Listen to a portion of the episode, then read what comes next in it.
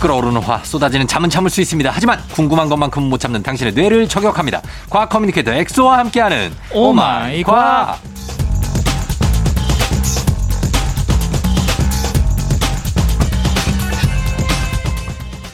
아무리 정신없고 바빠도 오마이 과학은 빼먹지 않는 남자. 과학 커뮤니케이터 과커 엑소 어서 오세요. 반갑습니다. 곽과엑소입니다. 5월 달에 네. 되게 바빴었다고. 아유, 5월은 사실은 5월은 진짜 좀 바쁘죠, 다들. 좀 뭐또 과학의 달도 5월이었고 네. 그리고 제가 특히 이제 강연을 자주 많이 다녀가지고 음. 음, 그래서 바쁘기도 했고 저는 다른 건 몰라도 네. 약간 강연 체질인 것 같긴 해요. 아, 그래서 그래요. 뭐 재밌는 과학 이야기나 진로 얘기 이런 것들을 주로 하는데 어. 가면은 보통은 거의 한 8, 90% 이상은 네. 재강연 요청을 해주셔가지고 어. 그래서 뭐 이렇게 딱 예정돼 있는 강연이 많죠. 어, 그래서 네. 재강연 요청을 8, 90%나. 그렇죠. 야, 그 정도로 재미가 있다는 얘기네요. 아 재밌게 하죠. 예. 그리고 이제 남은 한 10% 정도는 다신 보기 싫다. 이 사람, 부르지 마. 이 사람 아, 그런 절대 건 부르지 아니고 마라. 아, 이제 뭐 예산 문제라던가 그런 거겠죠. 농담이 농담이잖아요. 과학적으로 내가 이때쯤 농담을 할 거라는 예상을 하지 못했어요? 아, 아, 예상했죠. 알고 있었죠? 네. 예, 그러니까요. 아무리 그래도 우리 과학 커뮤니케이터 엑소가 우리 오마이 과학 코너는 빼놓지 않습니다. 아, 그래서 가장 제가 네. 그 아끼고 아, 가장 열심히 준비하는 코너입니다. 아 진짜죠? 네. 어, FM 댕진이에요? 아니면 매불쇼예요? 아, 잠깐만. 빨리 선택해. FM 댕진이에 매불쇼예요. 우리가 약간은 메인이지 사실. 왜냐면은 우리는 메인스트림이야. 아, 그쵸. 그렇잖아요. 아, 저는 뭐 어. 우리는 좀 정제돼 있고 또. 자나깨나 이제 쫑디 형님 라인으로 갈 거기 때문에 예, 그래요. 괜찮겠어요? 거기 뭐 최욱 정영진한테 괜찮아요? 거기 가서 또 이제 매불쇼라고 그렇지. 어, 그렇게 뭐, 이게 여기 갔다 사회생활 저기 갔다. 그렇게 해요. 네. 네. 난 이해해. 그런 걸. 정말 웃겼던 게 예. 각수산 씨 나오지 않습니까? 곽수산. 곽수산도 매불쇼 나오잖아요. 각수산 씨도 거기서 네. 거기서는 거기밖에 거기서 없다. 어. 이제 빨리 조종이냐 음. 체육이냐 이런 식으로 어. 물어봤거든요. 아, 그래요? 네. 어, 뭐라 그랬어요?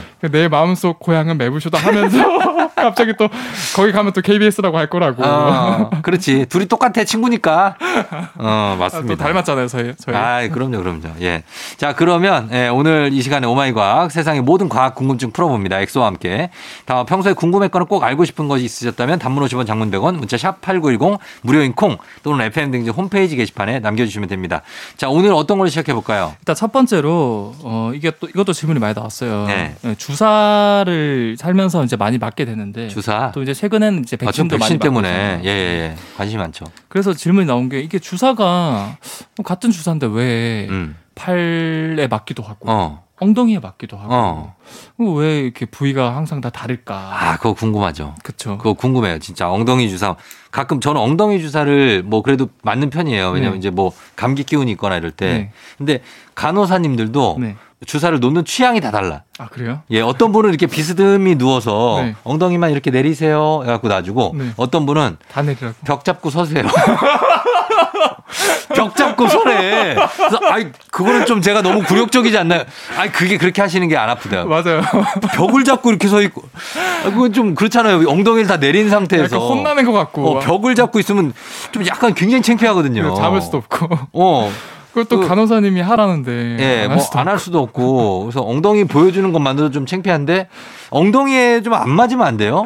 그걸 네, 엉덩이가 대신 근데 예. 가장 그 효과가 제일 좋긴 해요. 아, 그래요? 그 약에 대해서는. 어, 그래서 오늘 제가 정확하게 정리를 예, 해드리자면 왜 음. 그렇게 부위가 다릅니까? 근데 사실 일단 주사 자체가 약을 복용하기 어려운 상황에 맞는 건데 예, 이게 팔뚝에 맞기도 하고 음. 엉덩이에 맞기도 하는데 예, 그냥 크게 나누면은 음, 피부에 맞는 주사, 음, 혈관에 맞는 주사, 어, 그리고 근육에 맞는 주사로 나뉘어요. 아, 근데 이거는 결국 약물이 몸에 흡수되는 속도에 따라서 다르게 넣는 거거든요. 아 그래요.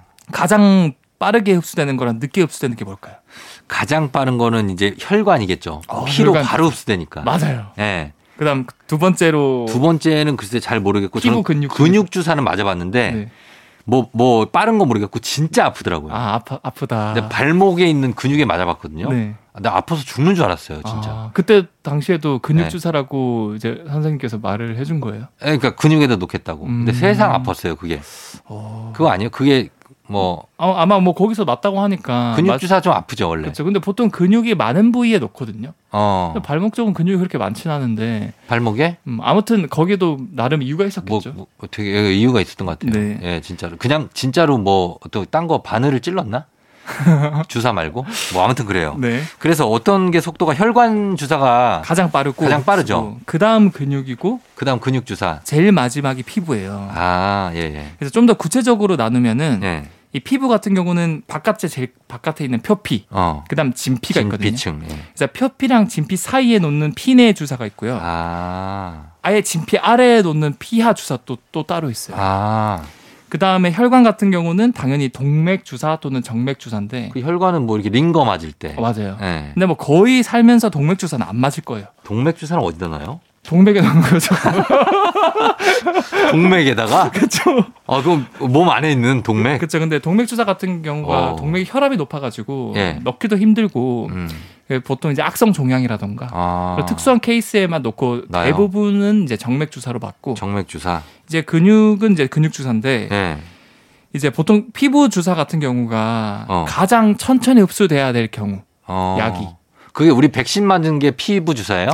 백신은 백신 제가 여기 피부에 알기로 맞잖아요. 근육 주사로 알고 있어요. 아, 근육이에요? 네. 피부에 놓는 게 아니고 맞아요. 어, 팔에 놓는 거. 팔에도 근육 부위가 따로 있고 피부가 아, 따로 그렇죠, 있거든요. 그렇죠, 그렇죠. 그렇죠. 아. 근육 주사로 저는 알고 있고 예.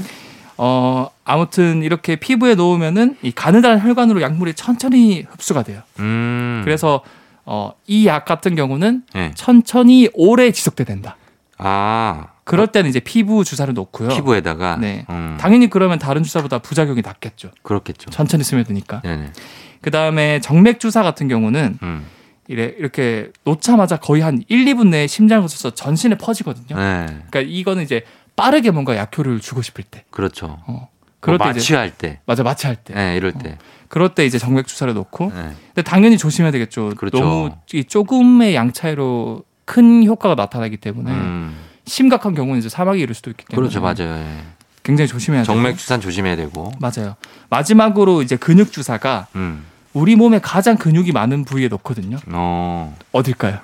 근육이 가장 많은 부위 음. 하체 쪽이지 뭐. 하체. 하체. 허벅지나 엉덩이. 맞아 엉덩이. 예, 그래서 이제 스쿼트 하라는 이유가 이제 가장 근육이 많이 쓰이기 때문에 예. 운동이 가장 많이 돼서 스쿼트 하기도 하거든요. 엉덩이랑 허벅지. 아 그리고 스쿼트 하는 이유가 뭐 주사를 잘 맞기 위해서. 아니 아니 그건 아니고 예. 그냥 근육이 가장 많은 부위를 가장 적극적으로 활용할 수 있는 게 스쿼트거든요. 우리 몸의 근육의 70%가 하체에 있다고. 어, 그러잖아요. 맞아요, 맞아요. 예.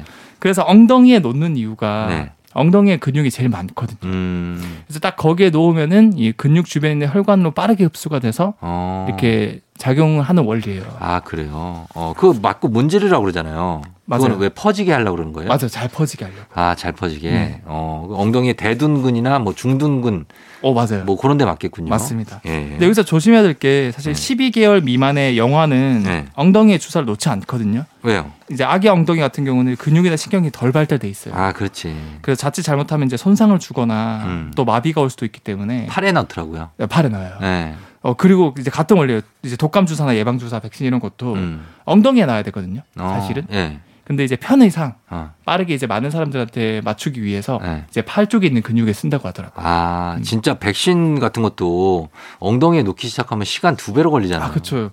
벗어야 되고 다시 음. 어. 입어야 되고. 그쵸. 그리고 좀 이렇게 뭐 좀 막힌 데서 해야 되고 공개된 데서 막 할 수가 아 그쵸 음. 없잖아요. 그쵸 그쵸. 예, 그래서 그럼 어 일단 백신 주사 같은 경우에는 팔에다 맞는다. 음, 편의상 발에다 맞는. 오, 른쪽 왼팔은 상관없죠. 아, 오른쪽 상관없어요. 예, 아무 쪽이나 팔에 맞으면 된다. 맞습니다. 그렇습니다.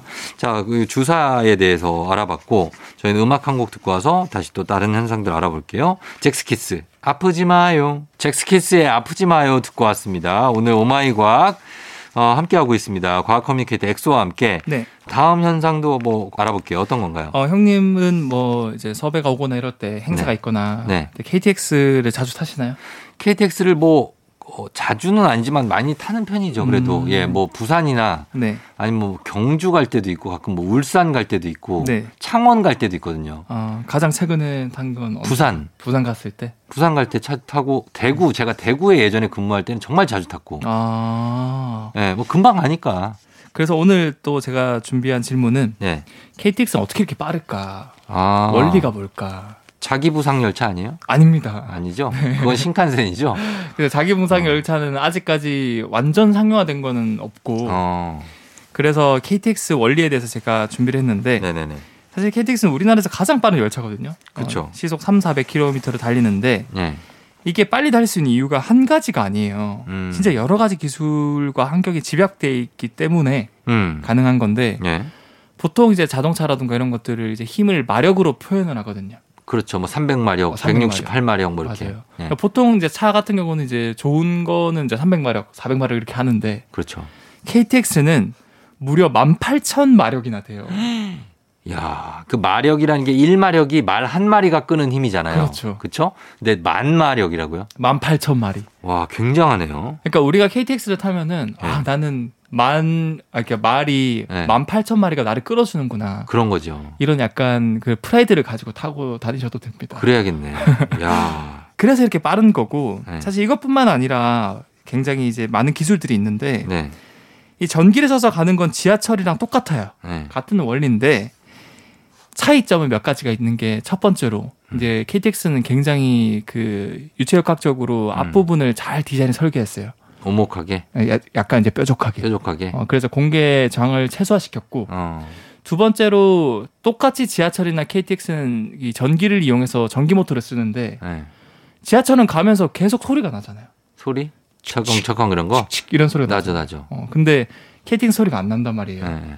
이게 왜 그렇냐면 뭐 지하철이나 일반 그 열차는 이 밑에 레일이라고 하죠 철도 레일 네. 이게 일정 간격으로 짧게 짧게 끊어져 있어요 어. 그 사이가 틈이 있거든요 네. 그래서 그 틈을 지날 때마다 음. 칙칙 이런 소리가 나는 거예요 어, 90, 90, 90, 맞아요. 90, 90. 뭐 이렇게. 근데 그렇게 틈을 벌어 벌려놓은 이유가 네. 여름과 겨울의 기온차 때문에 음. 이 레일이 팽창을 해요 여름에 음, 네. 그래서 이게 사고가 날 수 있기 때문에 일부러 약간 벌려놓은 거예요 아, 근데 KTX는 네. 굉장히 비싼 레일을 써요 어. 그래서 틈이 아예 없어요 틈이 없고 그냥 쭉 이어지는구나. 맞아요. 네. 그래서 굉장히 밀도가 높은 그런 비싼 레일을 쓰다 보니까 음. 여름과 겨울철에 크게 팽창 수축을 거의 안 해요. 음. 그래서 이제 그런 중간에 틈이 없으니까 더 빠르게 갈 수 있는 거고. 아, 그렇고. 그래서 이제 KTX가 이런 다양한 기술력 덕분에 네. 시속 300km 이상을 낼 수 있다. 음. 라는 거고 제가 이걸 조사하면서 이제 차세대 뭐 이동 수단을 좀 찾아보니까 예. 한국에서도 음. 이 하이퍼루프라 그래서 예. 들어보셨나요? 들어는 봤는데 뭔지 몰라요. 그게 예. 완전히 그 관 안에 음. 공기를 쫙 다 빼요. 예. 그럼 진공 상태가 되겠죠. 그렇죠. 그 다음에 마치 총을 쏘듯이 어. 이 작은 열차를 쏴버리는 거예요. 어. 그럼 무려 시속 1,300km를 낼 수 예. 있어요. 비행기보다 더 빠르네. 훨씬 빠르죠. 오. 비행기가 제가 알기로 700에서 800km거든요, 시속. 그렇죠. 보통 그렇게 나가죠. 근데 하이퍼루프는 1,300km가 나와요. 그렇게 해서 간다고요. 네. 어. 그래서 그거를 지금 한국에서도 이제 사업에 들어와서 준비를 하고 있다고 하더라고요. 예. 이게 어느 정도냐면 서울에서 부산까지 16분이면 가요. 에? 예? 대박이네. 그러니까 마치 서울에서 야, 일 1차를 먹고 야 네. 2차는 부산에서 회 한 접시 하자. 아니 그게 2차 정도가 아니라 그냥 부산 가서 밥 먹고 와서 생방해도 되겠는데요. 맞아 맞아요. 잠깐 갔다 오. 이게 제가 알기로 오. 10년 이내로 된다고 알고 있고. 진짜 이거 되면 장난 아니겠다. 근데 제가 약간 걱정하는 거는 네. 또 약간 그 서울에서 부산 안 가고 네. 막 수- 어, 광명, 천안아산, 수원, 대구 막 다 거치고 또 가면은 결국 아. 이게 안 되거든요. 그러면 안 돼요. 그렇죠. 한 방에 직통으로 가야 돼요. 한 방에 음. 이렇게 쫙 가야죠. 아, 그치. 서울에서 부산까지 16분이요? 16분. 16분. 네. 어, 근데 타는데 걸리는 시간이 100분이야, 아마. 기다려야 돼. 아 그렇게는 야, 안 되겠죠. 왜냐면 이게 그렇게는 안 또 되고. 장점이 예. 계속 쏠 수 있거든요. 이렇게. 아, 계속. 음, 빠르게 어. 빠르게. 음. 아무튼 기대해 볼게요. 그게 언제쯤 깔릴지 모르겠지만 네. 레일을 깔아야 될 거 아니에요. 그렇죠. 깔아야 되죠. 예, 예. 자, 그럼 음악 듣고 와서 다음 내용 살펴보도록 하겠습니다. 이승기의 여행을 떠나요.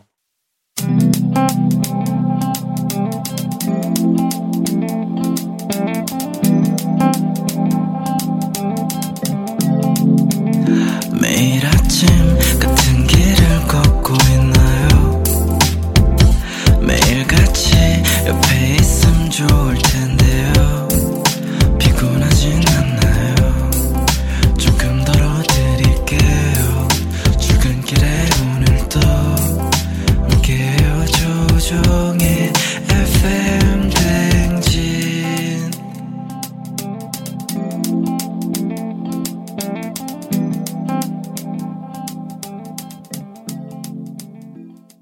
조종 FM 댕진 4부로 돌아왔습니다. 오늘은 과학 커뮤니케이터 엑소와 함께 오마이 과학 함께하고 있죠. 네.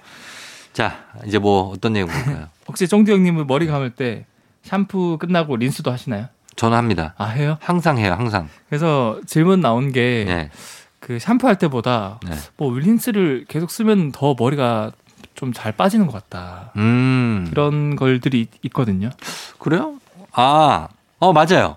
맞아. 그러니까 샴푸할 때는 그렇죠. 네. 헹굴 때까지 손에 머리가 안 잡혀.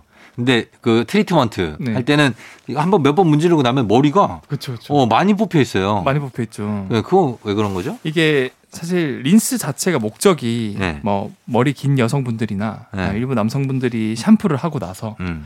뭔가 부드러운 윤기, 그렇죠. 좀 부드럽게 하려고 하는 거죠. 그다음에 뭐 여- 영양 공급, 어. 네. 그다음에 뭐 정전기 방지 어. 이런 목적으로 쓰는데 맞아요.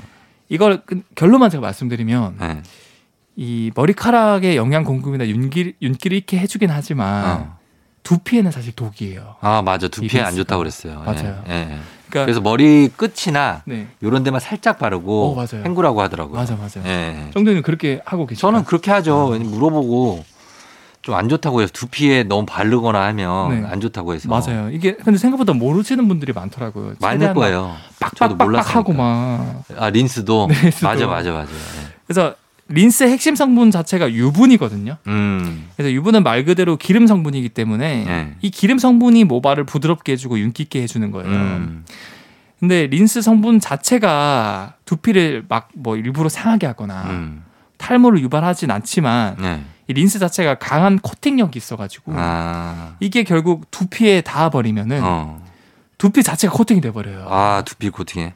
코팅이 되면 어떻게 될까요? 그러면은 막이 생기는 거니까 그렇죠. 그 안으로 이제 공기가 안 통하겠죠. 어 맞아요. 네. 그러니까 결국에는 모공으로 산소가 못 들어가는 거예요. 어. 그러면 점점 이제 모낭 세포가 이제 숨이 막혀서 죽어가고 아 그래서. 머리카락이 점점 얇아지다가 결국에 탈모가 오게 되고 어. 또한 반대로 이 모낭 세포 모공에서도 네. 노폐물이 계속 나오거든요. 그렇죠 그렇죠. 그렇죠. 그게 결국 머리 기름으로 표현이 되는 건데 각질이나 네. 그것도 이제 막혀 버려 가지고 어. 거기서 안쪽에서 계속 쌓이는 거예요. 아하. 그러니까 여러모로 바깥에 안쪽에 다 막혀 버리니까 안 좋으니까 안 좋죠. 당연히 이제 린스를 안 쓰는 게 아니라 음. 린스 도움 됩니다. 도움은 되죠. 근데 쫑디 형님이 말씀해 주신 것처럼 네. 이 머리 바깥쪽 어, 머리 어? 그렇죠. 끝 부분만 네. 살짝 이렇게 발랐다가 헹구시는 게 좋아요. 맞아요. 머릿결을 위해서 하시는 거라면. 네. 예. 그리고 이제 머리에 좋은 건 이제 모자도 너무 자주 쓰시면 아 맞아요. 그것도 사실 안 좋아요. 안 좋아요. 음. 두피에는 맞습니다. 예, 숨을 못 쉬니까. 그렇죠, 그렇죠. 뭐 그런 것도 신경 쓰시면 되겠고 그리고 여성분들도 요즘에 머리 많이 빠지신다는 분들 많잖아요. 맞아요. 특히 이게 사실은 이 린스를 잘못 써서 네. 탈모 환자가 급격히 늘어나는 케이스도 많다고 하더라고요. 어. 그래서 좀 안 쓰는 게 낫겠다. 아니요, 쓰- 뭐, 뭐 그게 잘 쓰면 됩니다. 잘 쓰면 음, 뭐 음. 두피에만 안 닿게 쓰면은 네. 괜찮습니다. 어떻게 안다. 또 하다 보면 다. 예? 그럼 충분히 헹궈내시는 걸로. 어, 충분히. 네. 어, 시- 알겠습니다. 그렇게. 자, 잘 이렇게 머리 관리하시기 바랍니다. 저희 음악 듣고 올게요. 음악은 투마로우 바이 투게더예요. 샴푸의 요정. 투마로우 바이 투게더 샴푸의 요정 듣고 왔습니다. 자, 오마이갓. 자, 이번에는 어떤 내용을 알아볼까요? 어, 요즘 냄새에 민감하신 분들이 많아서 음. 탈취제는 어떤 원리로 냄새를 제거하는 걸까 어, 이런 걸 준비를 했는데 탈취제. 탈취제. 예, 예, 예. 일단 많은 분들이 착각하는 게 이제 방향제도 탈취제라고 착각하시는 분도 있어요. 근데 방향제 같은 경우는 아니죠. 예, 더 강한 냄새를 이용해서 그래서 그걸 없애는 거지. 냄새를 그냥 가릴 뿐이에요. 가릴 뿐이죠. 어, 예. 그래서 그거는 아니고 예.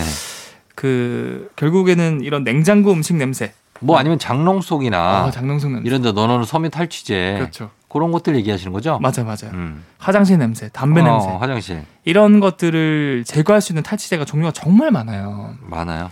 네, 종류가 많은데 네. 첫 번째로 숯 같은 어. 다- 어, 다공성 물질을 탈취로 쓰기도 합니다. 숯 많이 쓰죠. 네. 네. 숯은 그럼 어떻게 네. 탈취할까요? 숯으로 네, 그 숯에 나 있는 다공성이라고 그랬잖아요. 네, 구멍이 많다는 얘기잖아요. 그 그렇죠, 그렇죠. 구멍 안으로 냄새를 흡수하는 거지. 어 맞아요. 맞아요? 네, 아 그냥 이거 유추한 건데. 이게 숯에 있는 구멍이 정말 많거든요. 어. 그러니까 엄청나게 많은 그런 악취 분자들 뭐. 다 가둘 수 있어요. 어. 그래서 숯이 참 좋은 거고 아하.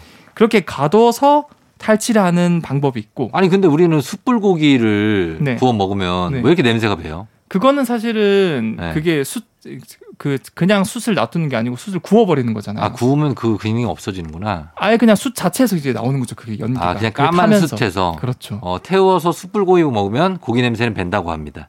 당연히 되죠. 예, 예. 네. 그리고 가장 효과적인 거는 이 냄새의 원인 성분을 제거하는 방법도 있어요. 분해하거나. 음, 예. 그래서 탈취제 중에서 이산화 염소 같은 성분이 들어있는 탈취제가 있거든요. 음, 이산화 염소가 굉장히 산화력이 강해요. 어, 그래서 이런 악취 물질을 바로 그냥 산화시켜 버려가지고 어, 아예 원인 물질을 제거하는 뭐 락스 같은 겁니까? 락스랑은 좀 다른데 음. 어쨌든 뭐 이산화 염소 같은 산화력이 강한 물질을 쓰는 탈취제가 있다고 하더라고요. 음, 그래서 그런 걸 이용해서 제거를 하기도 하고 예. 그다음에 녹말에 변형된 형태인 시클로덱스트린 같은 성분을 액체에 섞어서 쓰는 탈취제도 있어요. 음, 얘는 일종의 이제 논개 전법이죠. 논개? 얘가 그 탈취제 성분에 들러붙어요. 어. 그래가지고 그냥 없애버리는 거예요. 아, 그게 세균이, 냄새의 주 세균이 거기에 들러붙는다고요? 어 이제 세균이라기보다는 네. 그 악취를 풍기는 냄새 분자들이 있거든요. 분자. 네. 어. 그 분자가 제가 아까 방금 말씀드린 녹말의 그런 성분 중에 하- 하나인 사이클로덱스트린이라는 게 들러붙어요. 네. 그럼 얘가 분자가 막 공기 중에 떠다니지 못해요. 어, 그냥 가라앉아 있고. 가라앉는다. 네. 그래서 점점 그게 줄어듭니까, 양이? 양이 그, 줄어들죠. 어, 그 탈취제 양이 줄어들잖아요, 점점. 그렇죠, 아, 그게 그 원리군요. 그렇죠. 그렇죠, 그렇죠. 음, 그렇게 된다. 그리고 그거 말고도 네. 뭐 사실 세균 곰팡이 때문에 이런 악취가 많이 나기도 하거든요. 예. 그래서 항균제를 써서 이런 세균 곰팡이를 죽여 버림으로써 음, 악취를 잡는 그런 어 그런 탈취제도 있다고 하더라고요. 그렇죠. 네. 항균제죠. 향균제 아니죠. 아, 항균제. 예, 향균제로 아시는 분들도 있을 것 같아서 항균, 균이랑 싸운다. 그렇죠? 맞아요. 항균제. 예, 그래서 항균제입니다. 네. 음, 이렇게, 이렇게 볼게요. 제가 얘기한 김에 예. 하나 더 어, 또 질문을 가지고 왔는데 음, 네. 그 이제 쫑대 형님은 시험 보다가 음. 답이 헷갈리거나 네. 그럴 때 네. 아, 내가 처음에 이거 찍은 답이 맞나? 아, 음. 1번이 아니고 3번 같은데? 어, 이럴 때 많잖아요. 많이 있죠. 그럴 때 어떻게 하세요? 바- 답을 바꾸세요? 아니면 그냥 처음에 한 답을 그대로 밀고 가세요? 답을 바꿔요. 바꿔요? 예. 그게 정답이에요. 그래요? 네. 어, 저는 답을 바꾸는 편이에요. 이게 그 통, 통계적으로 나왔어요. 어, 그래서 보통 우리가 사람들이 생각한 게 아, 정답 바꿔서 틀린 경험이 많다 보니까 네, 맞아요. 대부분의 사람들은 그냥 안 바꾸려고 하거든요. 어, 심리적으로. 네. 근데 미국 일리노이 주립대 심리학자 이제 저스틴 크루그 교수 연구팀이 음, 굉장히 굉장히 많은 사람들 이제 한한 1600명 1600명의 학생들을 대상으로 이걸 테스트를 해 봤어요. 음, 그래가 봤더니 네. 실제로 학생들 중에서 정답을 바꾼 학생들이 한 3000개 정도 문제가 됐었는데 네, 정답을 바꿔서 맞춘 경우는 네. 51%나 되고요. 어, 틀린 경우는 25%밖에 안 된대요. 어, 그러니까 맞힌 경우가 많다는 얘기네요. 두 배나 많다는 거예요. 정답을 바꿔서, 그렇죠, 통계적으로. 네, 답을 바꿔서, 그래서 웬만하면은 헷갈리면은 네, 아 바꿀까 할 때 그 바꾼 답을 쓰는 게 더 어, 확률적으로는 맞출 확률이 두 배가 더 높다는 거죠. 음, 그리고 사실 그러면 왜 사람들은 잘 안 바꿀까? 음, 실제로 이 학생들한테 물어봤을 때 안 바꾸려고 하는 경향성이 굉장히 높았거든요. 네, 이게 우리가 뭔가 답을 바꿔서 네, 좋은 결과를 얻는 이득보다 네. 혹시나 답을 바꿔서 나쁜 결과가 나와서 얻는 손실이 그 두 배지. 훨씬 강렬하게 인식이 된대요. 맞아, 맞아, 맞아. 이게 트라우마로 남다 보니까 어, 과거에 한 번이라 그런 경험이 있으면은 네, 아씨 안 바꿔 어. 이렇게 돼버리는 거예요. 아, 그렇죠. 근데 저는 그런 경험이 있는데도 왜 바꾸냐면 처음에 내가 했던 생각이 네. 그냥 고정관념일 수 있다. 아. 어, 내가 그냥 천편일률적으로 갖고 있는 생각에 이 답을 선택할 수 있다. 네. 그래서 나중에 나온 답이 네. 진짜 내가 알고 있는 지식일 것이다. 와 아, 이런 분들이 진짜 네. 깨어 있는 분들이고 성공할 수 있는 케이스인데. 감사합니다.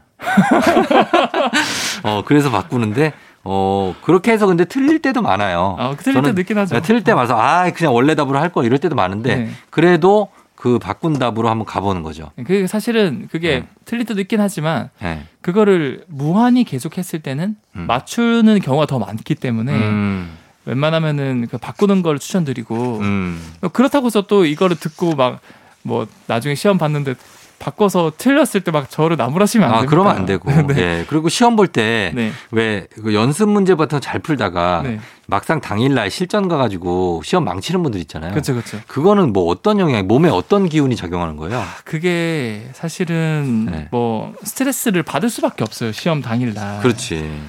자기가 열심히 준비를 했으니까. 네. 근데 이 스트레스가 나쁜 건 아니거든요. 어. 이게 스트레스를 받으면은 이 콩팥의 부신 피질 쪽에서 네. 코티솔이라는 이런 스트레스 호르몬이 나와요. 어, 코티솔. 근데 이 코티솔은 사실은 외부가 외부 자극에 스트레스 이런 게 오면은 네. 그걸 대응하기 위해서 나오는 호르몬이거든요. 음. 그래서 집중력이 높아지고 네. 그리고 뭐 지방산 단백질을 빠르게 분해시켜서 어. 이제 포도당 같은 걸로 분해시켜서 네. 뇌로 에너지를 많이 공급시켜줘요. 음. 그럼 되게 좋겠죠. 좋은 거네.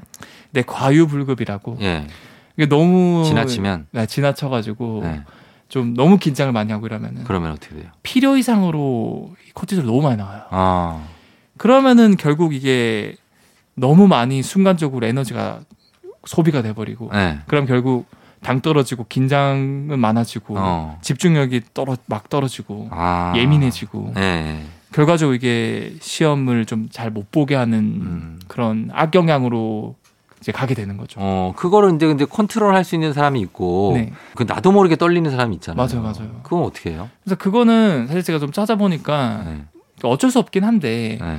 이제 껌을 씹거나 음. 네. 또는 이제 시험 직전에 갈- 간단하게 스트레칭을 해주거나 아, 그런 것들. 이런 것들이 코티솔 수치를 감소시켜준대요. 어. 그러니까 이런 물리적 자극, 음. 그러니까 그 간단한 운동 네. 이런 것들을 병행해 주시면은 음. 좀 도움이 되고 이거 말고도 그 일종의 명상 같은 그런 방법들이 있는데 이게 어. 효과가 있대요. 어, 명상은 뭐 호흡법이라든지 뭐 이런 거. 그 약간 자기 세뇌라고 그래서 어. 눈을 감고 눈을 감고. 내가 5부터 1까지 밑으로 내려갈 거다. 어. 근데 1을 외치는 순간 마음속으로 모든 것들이 평온해질 거야. 어. 이런 걸 계속 연습하는 거예요. 아, 자기 암시라는 거구나. 맞아요. 예. 그래서 5, 아. 4, 3 이러면서 내려가요. 네. 그럼 실제로 1이 딱 됐을 때 이 어. 심리적 호르몬 수치가 딱 바뀐대요. 그러면서 잠이 저기요 일어나 봐요. 저기 시험 끝났어요. 저기 나가셔야 돼요. 지금 뭐 답안지는 내고 나가요. 조심하셔야 됩니다, 여러분. 이러다 우리 어 조심해. 박정선 작가 이런 분들은 조심하셔야 돼요. 운전면허 필기 시험 이런 거 조심해야 돼요. 자, 아무튼 여- 여기까지 보겠습니다. 네, 예. 그래서 제가 정리를 한번 해드릴게요. 정리 정리. 결국 정답이 헷갈릴 때 예. 바, 바꾸는 게 어, 통계적으로 두 배 정도 정답률이 높았다. 높았다. 그래서 그게 좋고 음. 그리고 사실 잘 안 바꾸려고 하는 이유는 네. 이제 최초 집값 오류라 그래서 음. 이 손실을 더 강렬하게 인식하기 때문에 음. 안 바꾸려고 하지만 바꾸는 게 낫다. 네. 그다음에 이제 시험을 볼 때 긴장하는 이유는 음. 코티솔이 과도하게 분비돼서다. 음. 그래서 뭐 명상이라던가 네. 껌을 씹는다던가 어. 운동을 간단하게 해주는 걸 추천드립니다. 그렇습니다. 자, 오늘 여기까지 보겠습니다. 과학 커뮤니케이터 엑소와 함께 했고요. 오마이 과학 여기서 마무리할게요. 엑소 네, 고맙습니다. 다음 주에 만나요. 네, 다음 주에 뵐게요.